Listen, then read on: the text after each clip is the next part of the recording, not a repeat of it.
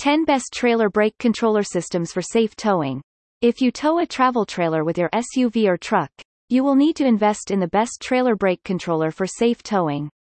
Firstly, a brake controller will make sure that your tow vehicle and the trailer slow down at the same rate for the safest and most efficient braking possible, especially in case of emergency braking and braking in less than ideal conditions.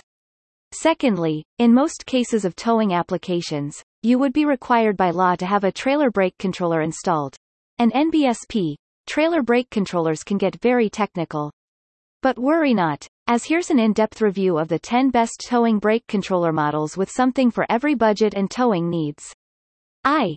In addition, you will learn how to install, set up and test your brake controller, as well as crucial specifications that you need to understand to make sure your brake controller will work with your towing setup, and clear-cut answers to many common answers by your fellow campers.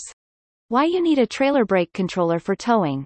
If you want to tow a trailer with your pickup truck or SUV, you will need to install a trailer brake controller in your towing vehicle.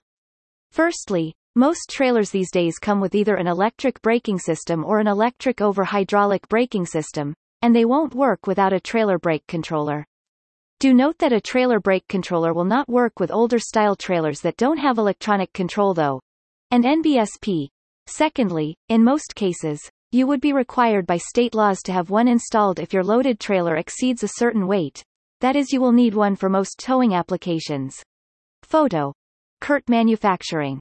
What happens when you tow without brake controllers?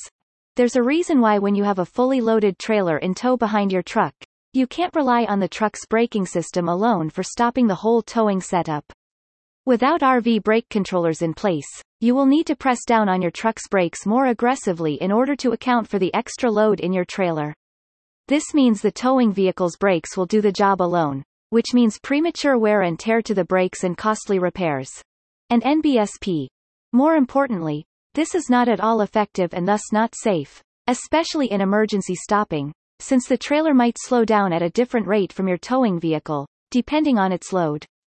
Imagine, if the trailer slows down faster, it will push your truck, while if it slows down too slowly, it will jerk your truck backward.